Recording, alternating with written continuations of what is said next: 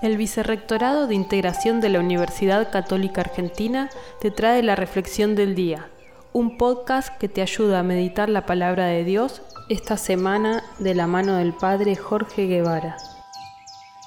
Hoy martes 27 de julio, el texto del Evangelio es el Evangelio según San Mateo, capítulo 13, del versículo 36 al 43 y es la explicación de la parábola de la cizaña. Acá vemos que el, el, que siembra la buena semilla es Jesús, es el Hijo de Dios, y por otro lado la tierra es el mundo.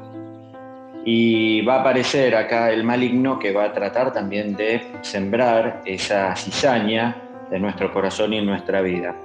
Siempre que encontremos este, paz, serenidad, unión, diálogo, es la obra de Jesús que está trabajando en nuestros corazones.